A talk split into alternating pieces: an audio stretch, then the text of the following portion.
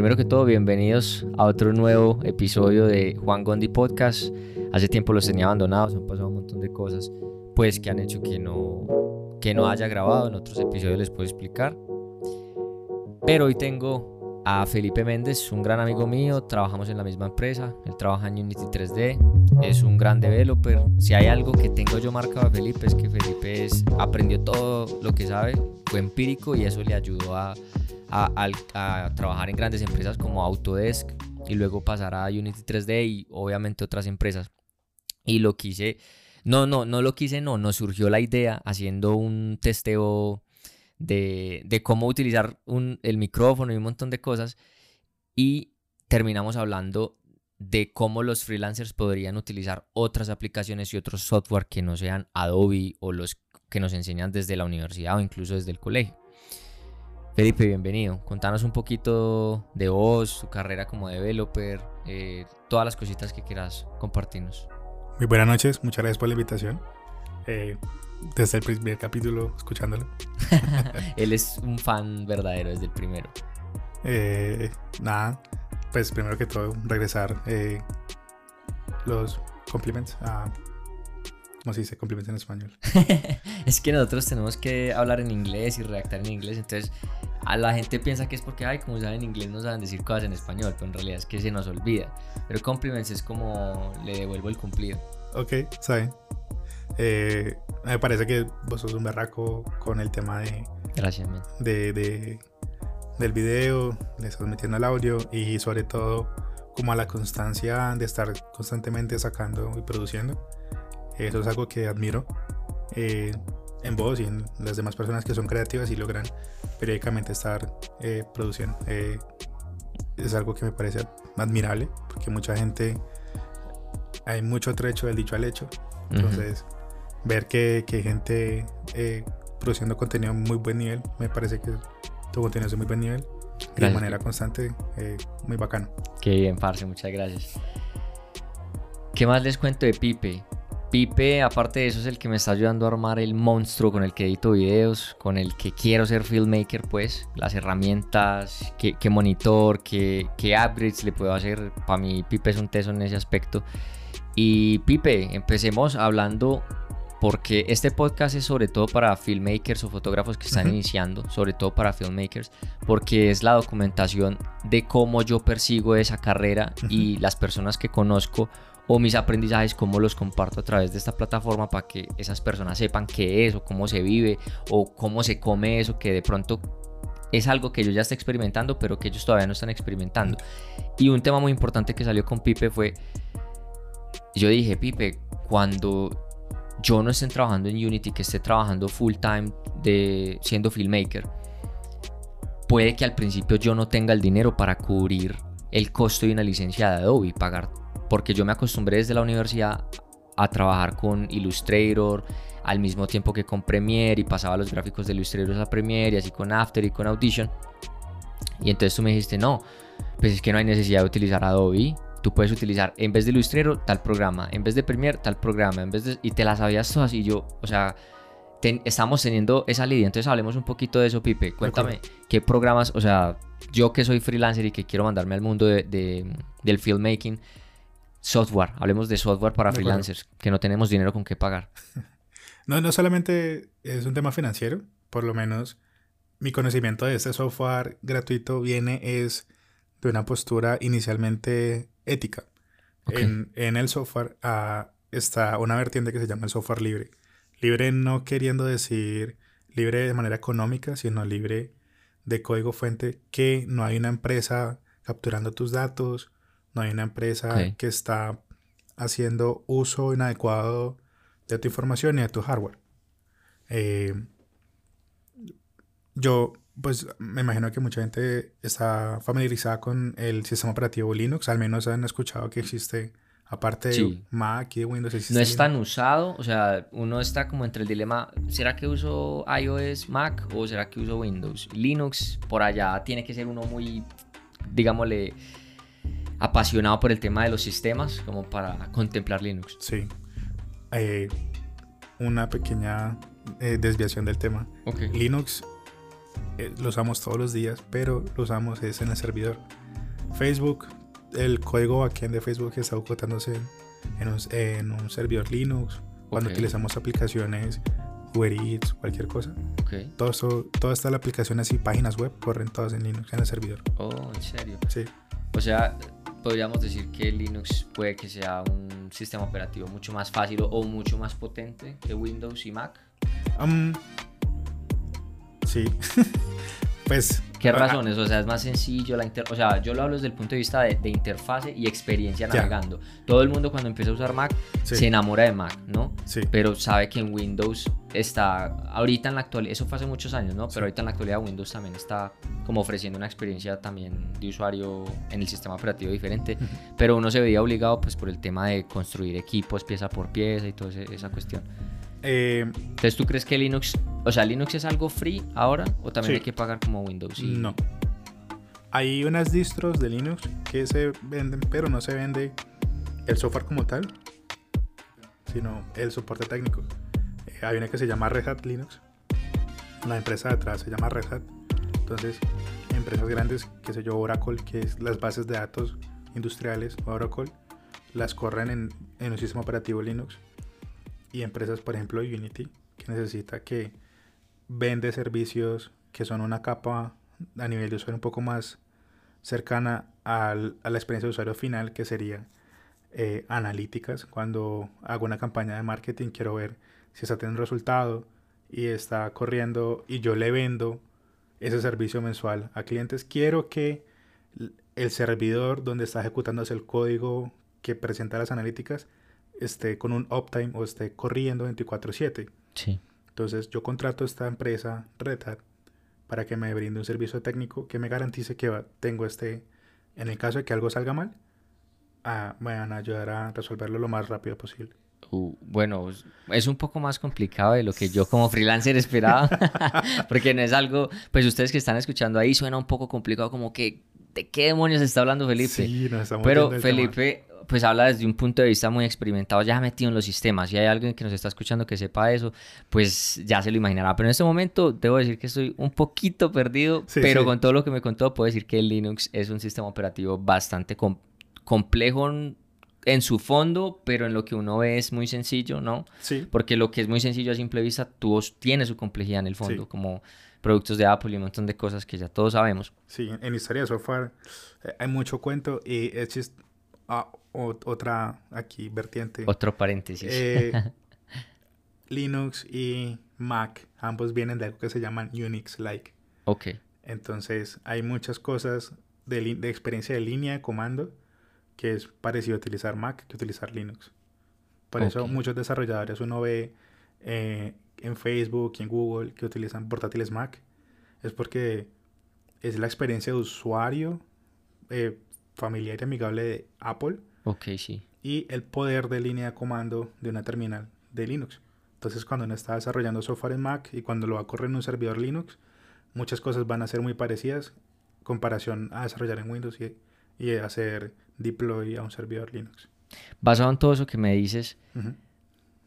¿Recomiendas un sistema operativo de esos tres a un freelancer o realmente es con lo que uno se sienta más cómodo? En o con lo que sí. tenga acceso. Ah, Yo, el, a ver, Apple hoy en día, como freelancer, yo no creo que te esté ofreciendo algo que Windows no te dé, como para decir, vale la pena invertir el dinero extra eh, por el mismo hardware, por una experiencia de usuario distinta. Quizás hace un tiempo, diría yo, unos 5 o 10 años, ese era el caso. Mucho diseñador gráfico, que es como con los que más cercanías tengo. Eh, otro paréntesis, yo era, cuando arranqué mi carrera, era desarrollar web frontend. Entonces tenía mucha cercanía con diseñadores gráficos. Ok, sí. Eh, Cool. Ellos eran muy... Les gustaba mucho Mac, por la experiencia de usuario de Mac. Totalmente. Y por la estabilidad, tengo entendido que les brinda el sistema operativo porque había como primero release para Apple. Adobe y Apple son muy amiguitos. eh, Totalmente, sí, señor. pero ya hoy en día lo que uno ve desde usuario, la estabilidad y la experiencia en Windows es la misma en Mac. En eso, yo, ¿qué te puedo decir? Yo también mi, mi carrera la empecé desde la parte de artes gráficas, por decirlo así. Yo quería ser era diseñador visual o diseñador gráfico antes de yo saber que quería ser filmmaker, años atrás de antaño míos. Y siempre se nos enseñaba, o bueno, a ver, esto es lo que hablamos nosotros, el tema de los monopolios y todo ese tema, ¿no?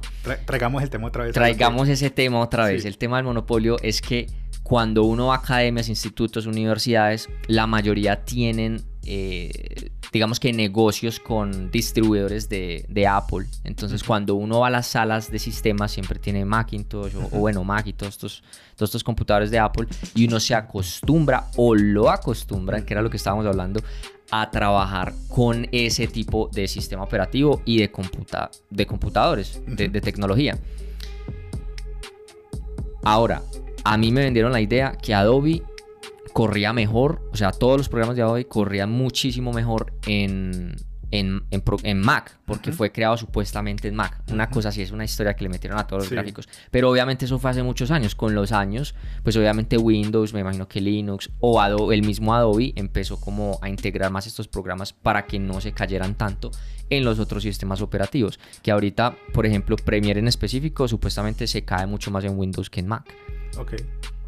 Em, cabe aclarar que ningún software de Adobe corre en Linux. Ok. Eh, pues. Ni idea. O sea, tú me hablas de Linux y yo ni idea. O sea, yo sé que es como un pingüinito. Esa es la mascota. Esa mascota se llama Tux. Ok. Ah, Dato curioso. Sí. Bueno, yo creo que para alguien creativo, Linux eh, es una batalla cuesta arriba. No, no vale la pena arrancar tu carrera como creativo bajo el software Linux. Eh, pero sí, puedo libremente, o sea, como con una conciencia tranquila, eh, recomendar Windows, porque, a ver, el market share de la cantidad de usuarios de Windows es muy grande, incluso en, la comunidad creativa. Sí. Eh, porque listo, quizá la academia tenga las Macintosh, pero los estudiantes en la casa tienen son computadores Windows. Exacto. Es que no todos en la universidad especialmente tenemos acceso a esos a esa tecnología. O sea, yo me acuerdo estando en la universidad y casi, casi la embarro comprándome un Mac en 1. En esa época, en eso, eso fue hace como dos o tres años, costaba 3 millones, 500, casi 4 millones y no le da ni la mitad de la talla del computador de mesa que estamos terminando. O sea, eso, a eso es lo que quería llegar yo. Cuando la gente dice Adobe corre mejor en Mac, creo que se está ignorando una métrica muy importante que sería el performance por dólar. ¿Cuánto pagaste para tener ese mismo rendimiento en Mac que en Windows? Si ya, si, si al que le duele el bolsillo es a uno y en vez de comprar un portátil Mac de 3 millones a un computador Windows de 3 millones, inevitablemente el computador Windows, a menos que tomes decisiones muy malas, eh, el computador Windows le va a dar en la cara al Mac. No, y es que teniendo la experiencia con la máquina que uno nunca la termina de armar, ¿no? Uno, uno arma su máquina y uno ya va pensando qué otra pieza le quiere cambiar, ¿no? Para los que nos gusta o entramos en el tema de coleccionar. Para que, a ver, me desvío un poquito. Para quienes no, no saben o apenas están conociendo a Felipe Méndez, Felipe Méndez es un adictivo compulsivo a comprar teclados y a comprarles teclas y cambiarle de todos y mejor dicho, la primita y, y el sueldito de lo gastan teclados. Ahora, yo también me lo gasto en cosas de, fotografía y de videos, ¿no? Entonces entiendo la sensación de este punto y él me enseñó a armar los teclados. O sea, ahora mis tableros de Pinterest son de posibles teclados que yo quiero gracias a Felipe. lo siento. Entonces, bueno, eso es un paréntesis para que se rían o si se sienten identificados. Pero regresando al tema de los equipos de Mac, pienso que eso que hablamos de, no es que Adobe corre muchísimo mejor en Mac, es porque Mac desde el principio se metió con el tema de agencias y a vender que Apple es todo ese tema creativo. Exacto. O sea, históricamente, Mac, eh, cuando las campañas de publicidad de los 90, principios de los 2000, era este, el PC Guy y el Apple Guy. Entonces, el, el, Apple Guy era este muchacho con jeans, camiseta, todo chistosito, y el Windows era señor con camisa. Entonces, Windows siempre desde, desde un principio... Muy oficinista, el otro más relajado. Exacto, exacto. Entonces, eh, Mac viene con su suite nativa, Logic Pro, Final Cut, eh, GarageBand, o sea, tiene como diferentes software que están incluidos en el sistema operativo que por defecto eh, se prestan para esta industria creativa, filmmaking, música, diseño gráfico. Exacto. Y Windows viene de un background más corporativo, entonces... o sea, tú me dices Windows y yo Excel. Epa, sí. Y pues porque es Microsoft Windows y Microsoft Word, Microsoft, todo este, este tema. Sí.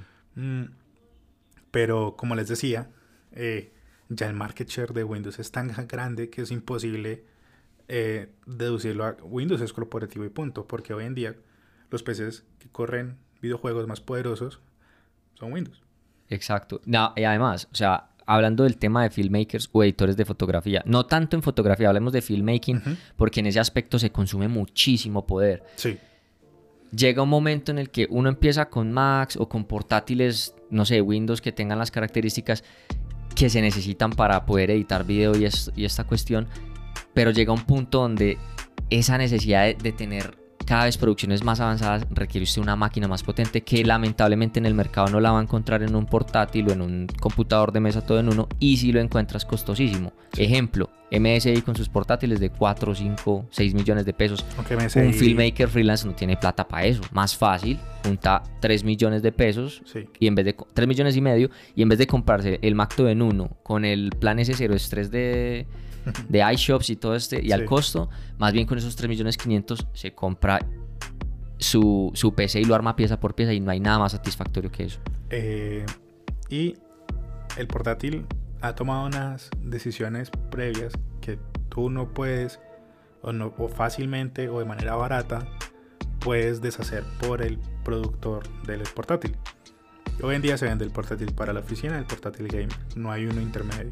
Exacto. Está empezando a salir al mercado el portátil creativo, ese viene MSI, tiene esa gama, Razer está sacando esa gama, pero ya son computadores de dos mil dólares para arriba. Exacto, y son costositos, o sea, porque, a ver, cuando usted es filmmaker o, es freelance o digamos diseñador gráfico, lo que sea, lo voy a decir así, no sé esto cómo se llama, pero son digamos que algoritmos de internet, que usted hace una búsqueda de algo y automáticamente en cualquier aplicación que tenga que se puedan utilizar las ads le aparece eso que usted acaba de buscar. Ah, advertisement targeted, target advertisement. Eh, eso, entonces digamos que utiliza inteligencia con lo que usted busca, le muestra todo.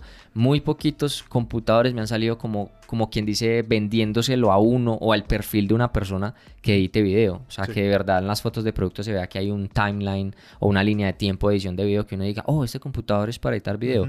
No lo encuentra. Y si lo encuentra, lo que usted dice, o sea, son, de verdad yo me tomé la tarea y el computador costaba 11 millones de pesos, parce. No. No lo justifica. Quizá lo vale, o sea, quizá el hardware que está detrás ahí sí justifique ese valor, pero no es un computador que se ajuste a lo que vos necesitas. Estás comprando una volqueta para ir a la esquina. Sí. Y, a ver, yo siempre me pongo desde el punto de vista de freelancer porque eso es lo que yo quiero hacer en la industria del filmmaking. No le están apuntando a los, a los freelancers, supongamos que estén en nivel intermedio, nivel empezando, por decirlo así. Todos son los que ya estén en la industria, los que estén marcando mucho dinero, que tengan para comprar el Mac Pro con rueditas y todo. Claro, porque ese es el segmento de mercado que más revenue va a generar. Exacto. Pues sí, además que está la plata segura, ¿no? Claro. Entonces por eso yo creo que los freelancers, la mejor opción que pueden hacer es construir su propio PC. Pixar, no sé en cuánto tiempo, va a tener que actualizar su los computadores que tienen para sus animadores. ¿Qué computador van a comprar? Los Mac Pro. Esa no es una decisión que uno de freelancer puede tomar. Pero Apple, ¿a quién le va a apuntar? ¿A Pixar Studios? ¿A Disney Studios? ¿O a Juan Camilo que vive en Pereira?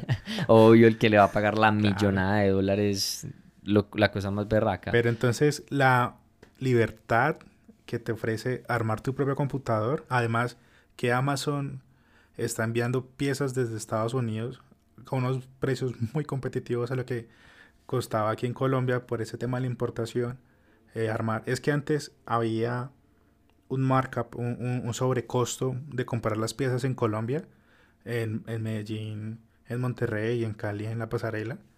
Eh, si uno iba a armarse un computador allí, era costosísimo, era como comprar un Mac porque como eran piezas tan especializadas y había tan poquitos clientes, se las vendían sobre costo, pero ya yo, Juan Camilo en Pereira, puedo hacer una orden a Amazon que me llega desde Estados Unidos, me cobran la importación, que es muchísimo menos que el sobrecosto que te cobraban aquí los retailers locales. Entonces ya te puedes armar una torre muy competitiva a un precio mucho más asequible y con los specs justos y específicos que necesitas para editar video.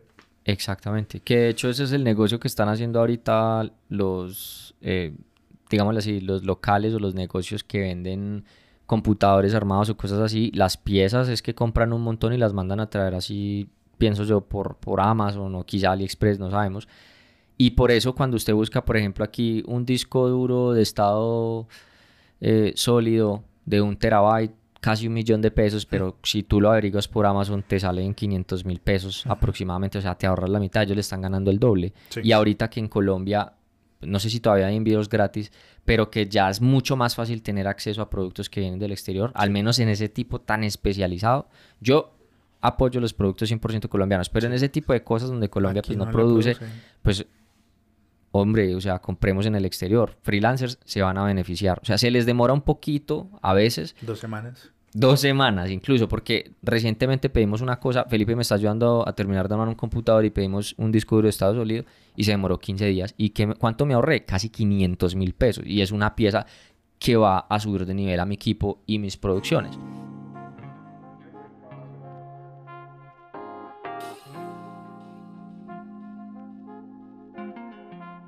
Pipe, ahora pasemos, ya hablamos de equipos, ¿qué es lo que recomendamos a freelancers? Desmentimos si es mejor Windows, Mac, Linux, qué es lo que le conviene. Realmente, para terminar esa sección, me gustaría decir que realmente conviene, o sea, es preferencia, ¿no? Si tú ya tienes un Mac, entonces trabaja en el Mac bien, pero eso no quiere decir que porque Adobe en Mac o no sé qué, no, en Windows también puede trabajar muy bien. En Linux, no, Pipe me dice que no, pero no sé, habría que confirmar también si ya hay cobertura para Linux, pero supongo ah, que Mac y Windows. Los software que les vamos a hablar a continuación, cuando ya tenga esa sección, todos esos corren en Linux todos los programas en Linux. Ah, bueno, o sea, quienes de pronto, es un porcentaje muy mínimo, pienso yo, una comunidad muy mínima, pero si vos tenés Linux, entonces también puedes correr ahí Adobe y muchos otros programas no, Adobe No, eh, las alternativas Adobe. Ah, ah, ah, ok, ok, ok. Es que, ok, sí, ya pasemos a la segunda sección. Porque vamos a hablar de unos programas alternativa de Adobe, para los que les gusta Premiere, After Effects, todo ese tema ¿Qué otros programas que puedan hacer eso mismo que hacen en esos programas ustedes pueden usar y que sean free, gratis? Porque un freelancer de lo que más se puede beneficiar para empezar su carrera y empezarla bien parado es que los costos sean muy mínimos, claro, o que sea totalmente gratis. Pipe, yo soy filmmaker, hago... Quisiera decir que hago películas, pero... Sí, son películas. En mi experiencia, yo le... O sea, uno cuando está en el tema del filmmaking, uno dice, no, yo no soy cineasta todavía, pero en realidad eso es lo que traduce la palabra filmmaker. Entonces, yo como filmmaker, yo dije, listo, ya quiero mi computador, ya armé mi computador, no importa el setup que tengamos. Ahora, ¿qué software manejo? Si me quiero independizar, ahora que estoy trabajando en una empresa, pero me quiero independizar, ¿qué software debería manejar? Porque no tengo 800 mil pesos para pagar la licencia de, todos los, de todo el software de Adobe al año. Entonces, Pipe, yo utilizo Illustrator, utilizo Premiere y utilizo Audition. Tres programas en esencial. Hay muchos otros, pero esos son los tres esenciales con los que un freelancer que quiera ser filmmaker eh, puede empezar. ¿Cuáles son tus recomendaciones? Illustrator, hay uno que se llama Inkscape. Inkscape. Mm, es un software de edición vectorial. Hace poquito salió la versión 1.0. 1.0 en términos de software quiere decir que es la versión eh, abierta al público general de forma amigable. Entonces la interfaz fue rediseñada y eh, tiene una variedad de features muy similar o en algunos casos un poco mejor eh, que Adobe Illustrator.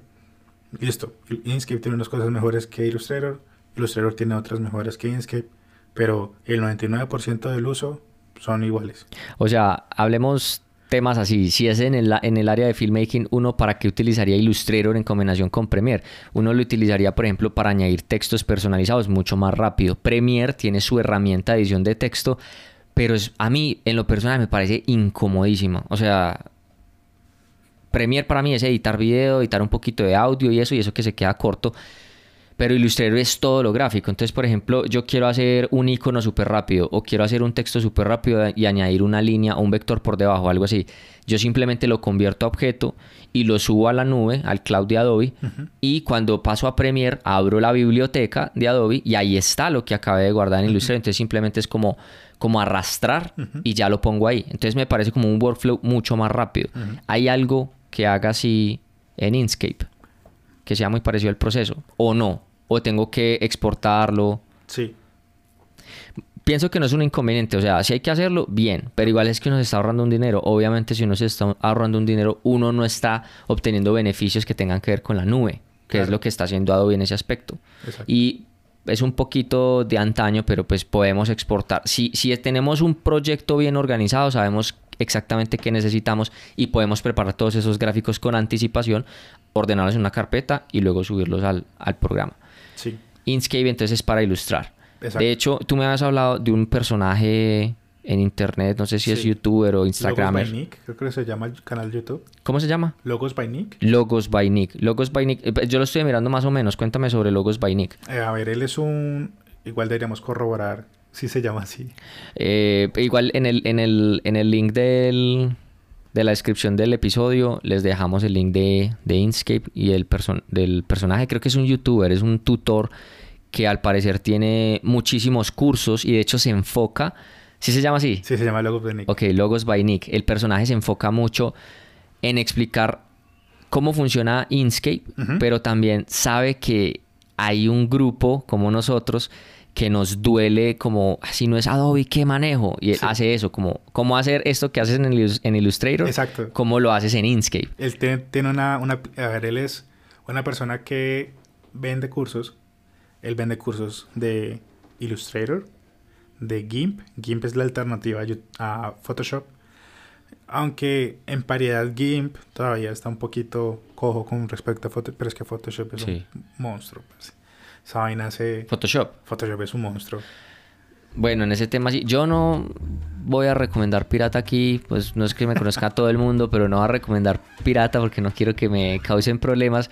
Pero pues los freelancers lamentablemente tenemos que recurrir a- muchas veces a eso. Yo tampoco conozco un software que sea igual de potente a Photoshop, Claro. excepto eh, que lo que usted quiera hacer, digamos, una leve corrección de color, entonces hay otros, otros software que se pueden utilizar, pero si usted ya quiere hacer la edición de fotos, o sea, montajes y un montón de cosas, no hay otra cosa como Photoshop. Y que Photoshop se fue, se, se fue muy lejos. Photoshop hace animación cuadro por cuadro. no sos... Hace... ah, uno puede hacer texturizado de modelos 3D dentro de Photoshop. No, que ¿Por qué? Photoshop es la Eso no hace falta, pero ¿por qué Photoshop? Cada vez le... met- No, debe, debe haber un nicho de personas que utilicen esa opción. En el tema del filmmaking, por ejemplo, en específico, yo Photoshop no lo uso. De hecho, Photoshop, aquí hablando a calzón quitado, lo utilizo sino para quitar manchas, para quitar fondos, para quitar cositas así. Para eso te sirve GIMP. ¿Cuál? GIMP. GIMP. GIMP, GIMP. G-I-M-P, GIMP.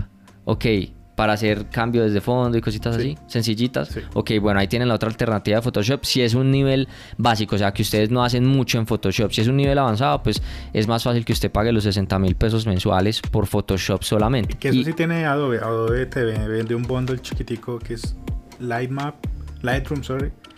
eh, Lightroom y Photoshop por un precio súper barato, como 8 dólares mensuales, algo así. Ajá. No. Además, si usted es una persona que quiere ser freelancer y todavía está en la U, pues ellos te- obviamente tienen planes para los estudiantes, Sí. hay descuentos ahorita con el tema del, del COVID y todo este tema, ellos tienen unos precios especiales y toda la cosa. Entonces, a ver, yo qué digo, sí pagar, uno como freelancer, uno sí debería invertir siempre y cuando haya un retorno a esa inversión. Es decir, usted tiene uno, dos, tres clientecitos, que con que usted se haga, que es que yo no hago más de 300 mil, de 500 mil pesos al mes. Parce, o sea, póngase una meta que usted tiene que superar por lo menos la ganancia del software que usted está utilizando. Y con eso digamos como que, ah, ok, compensa la compra del programa. Si es que realmente usted dice no me puedo salir de Photoshop. Si usted tiene un nivel muy básico de Illustrator, le recomiendo que empiece de una vez por, Inkscape. por Inkscape. Ink. Inkscape. Y el... Bueno, ya vamos a hablar del tema de sonido. Ok.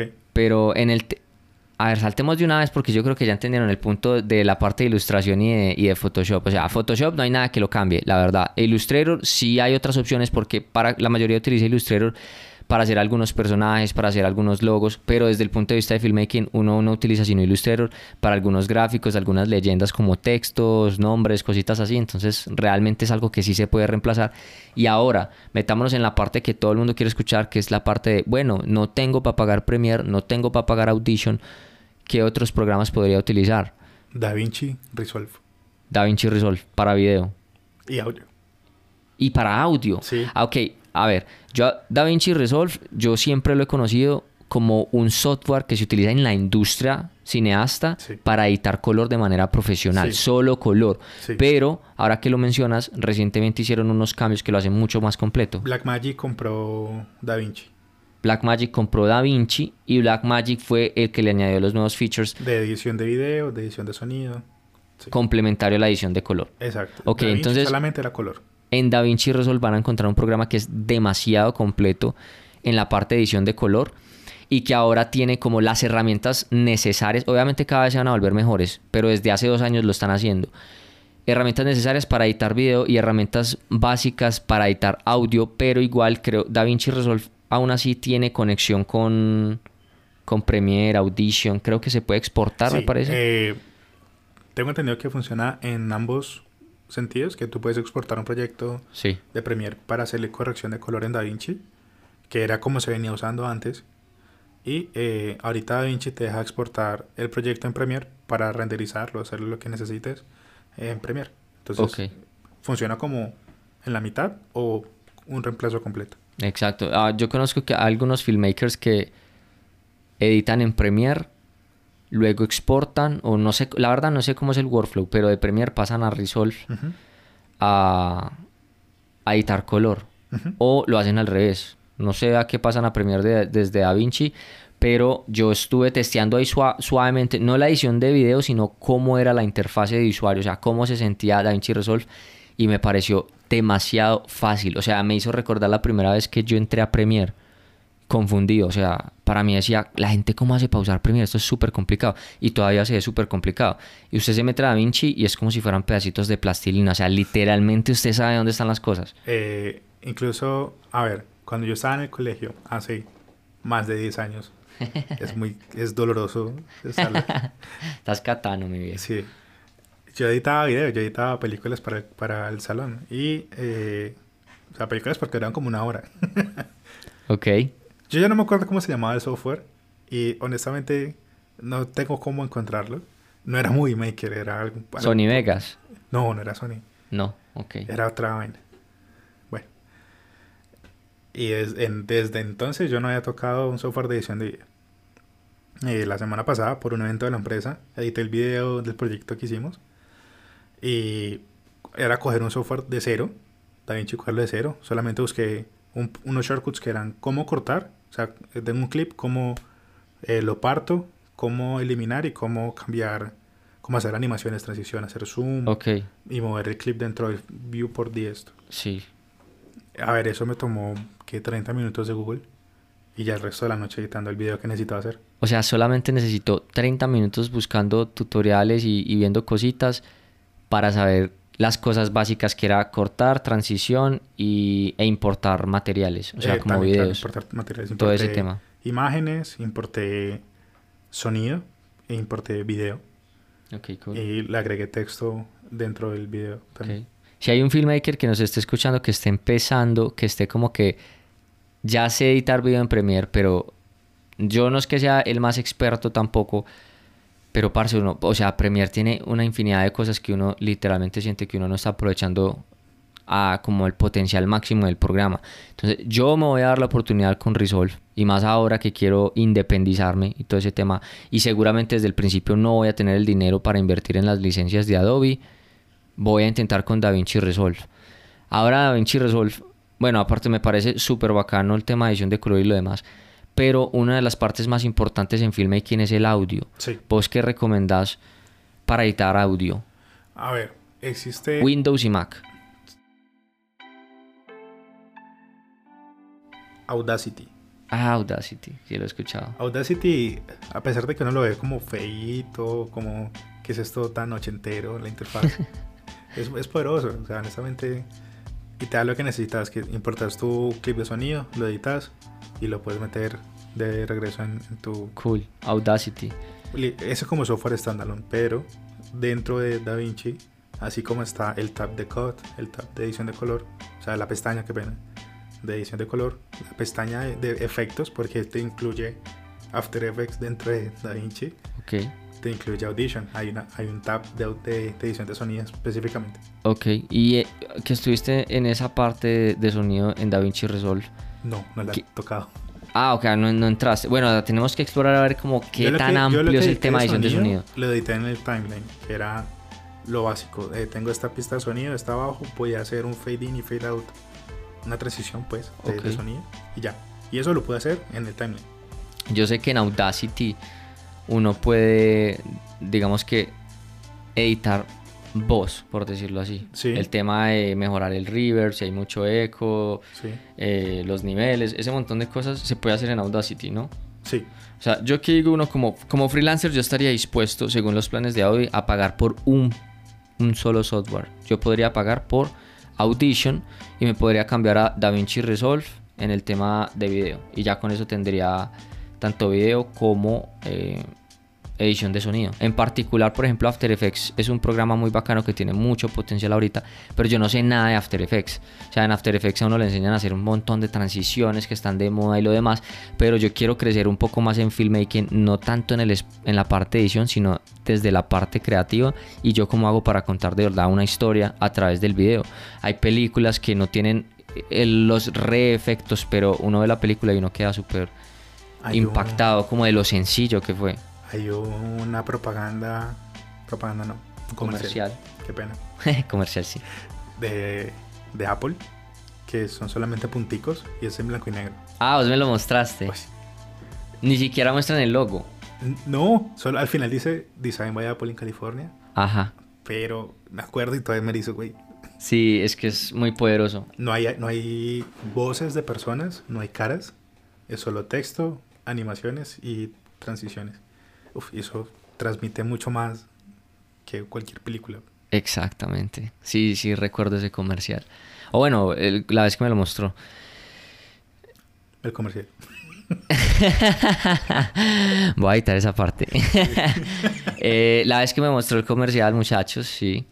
Em, ¿Qué les puedo decir? O sea, como, como freelancer, si se quiere independizar, ya saben que tienen múltiples opciones gratis. Si realmente no se quieren salir de Adobe, entonces se tienen que dar la pela y tienen que considerar ah, cuando estén cobrando a los clientes el pues el tema de, sus suscripciones. Si, ustedes paga, si ustedes pagan, supongamos, 100 mil pesos mensuales por Adobe, pues tengan en cuenta que si tienen tres clientes, pues dividan esos 100 en tres y cargan a cada cliente con una parte para que tengan esa evolución y a la vez tengan ganancias de trabajo. Pipe, ¿qué querías comentar? Eh, nosotros habíamos hablado previamente de esto de la justificación de por qué las universidades enseñan Adobe. Y hablábamos de que existe eh, un mundo profesional, comercial afuera, las agencias de diseño, las agencias de publicidad, los canales de televisión, todo eh, funcionan con Adobe. Entonces uno llegará a impactar un ecosistema de estos con un software gratuito que lo que hablábamos hace un rato de Red Hat que tienen un soporte técnico 24/7. Sí. Ah, no lo tienen esos softwares. Eh, entonces, mm, una empresa no creo que vaya a asumir ese riesgo, porque es eso, es riesgo. El riesgo de que estás a la mitad de tu producción, se te estrella algo como un canal de televisión, que tienes unos deadlines de entrega muy estrictos, quieres algo que esté probado y esté testeado y que toda la gente esté capacitada para usar. Entonces, cuando en la universidad te enseñan Adobe, vos ya estás capacitado para entrar a un rol de, editor o, o de diseñador porque sabes usar las herramientas que el mercado usa. Pero como independiente no necesitas... Eso es cierto, Pipe. O sea, en el tema de industria, yo me gradué de mercado y publicidad. Y cuando yo, yo trabajé en una startup de agencia publicitaria. Y todas las agencias publicitarias, todas trabajan con Adobe. lo que tú dices de industrias. O sea, entonces, digamos que es bueno que desde la universidad uno lo preparan así porque saben a uno dónde va a llegar a aplicar eh, los conocimientos que pues le están enseñando. O sea, te vamos a enseñar desde ya a manejar Photoshop, Illustrator y tal para cuando vos te grades de publicista. Entonces, trabajes con un entorno en el que ya estés familiarizado, ¿no? Entonces y sobre todo un instituto que no le puede enseñar con licencias free, sino que le tiene que enseñar con licencias pagas. Entonces sí es algo monopolizado en la industria creativa, pero desde que una sola persona puede tener en su estudio en la casa, literal su empresa, su oficina en el, tema creativo, empezaron a salir todo este tema de opciones que también son pagas a la larga, ya sean un solo pago y no vuelves a pagar en toda la vida, como lo es Final Cut o lo es creo que DaVinci Resolve también. Eh, DaVinci Studio, creo que se llama la versión full ¿Paga? Sí. Ok. Tiene unos efectos adicionales y cosas así, pero es muy similar, casi el mismo que el producto gratuito. Entonces... cabe aclarar, corre también en Linux. Exacto, o sea, no hay literalmente excusas para independizarse, sino que es un salto de fe. Si puede pagar Adobe por los clientes que tiene, bueno, no que yo quiero trabajar solo con Adobe. Bueno, si al principio trabaje con él, pero si al principio no tiene la plata, pues hay opciones gratuitas con las que puede empezar a trabajar, que incluso después de un cierto, de cierto tiempo de trabajar con ellas, puede incluso contemplar la idea de seguir ya trabajando profesionalmente, de pronto hacer el pago único y seguir trabajando o definitivamente decir, no, ya se creció mi clientela, ya tengo más trabajos, voy a pagar la licencia anual de Adobe porque con dos o tres trabajos ya tengo pagado el año. Ustedes pueden entrar a foros, pueden entrar a Reddit, pueden entrar a los foros de Blackmagic, de DaVinci Blackmagic y encontrarse con una comunidad de gente que los, está, los va a recibir. Y ustedes van a decir, yo en Premiere tengo este flujo de trabajo, hago este tipo de ediciones. ¿Cómo les logro hacer con DaVinci? Les van a ayudar.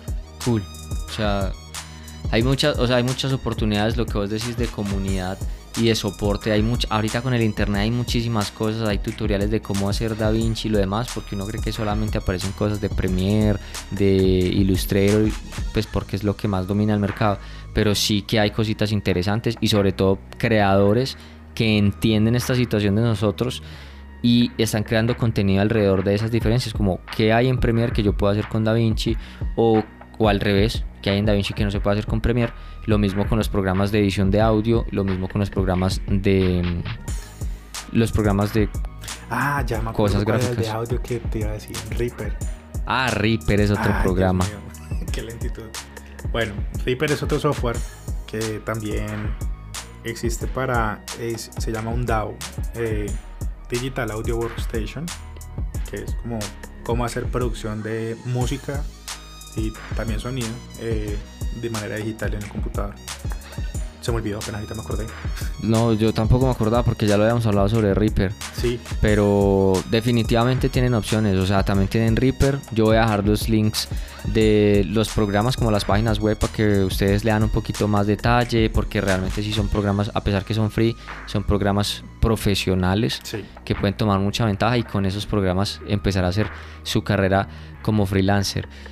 ¿Qué recomiendas a una persona que se quiere independizar? Basado en tu ah. experiencia, en las cosas que has hecho. Nervios de, de acero. Muchas veces uno no sabe cuál es la decisión correcta. Eso te va a llenar de incertidumbre, pero también puede ser muy liberador de yo la decisión que tome en ese momento va a tener todo el significado del mundo porque va a trazar el camino en adelante. Uno en un ambiente corporativo, uno se siente a veces sin voz, sin, sin opinión porque uno no puede afectar el curso de una megacorporación. Bueno, en fin, ustedes me entienden a lo que voy. A veces una empresa no va a tomar los riesgos que uno como independiente puede tomar. Eh, y lo otro es como cada cliente es una persona, no es un no es una cuenta bancaria que es una, una consignación, sino que vos ves una persona allí. Esa conexión que vos puedes tener con un proyecto, con un producto terminado, es mucho más significativa que una entrega en una empresa. Y eso es de alguna manera invaluable también. Es verdad, eso me parece un gran consejo porque todo es como un salto de fe y tener en cuenta que el tema de ser freelancer y ser independiente es que uno no tiene que estar em, persiguiendo la misma visión de la corporación, sino que usted básicamente pase lo que se le dé la gana. Mm.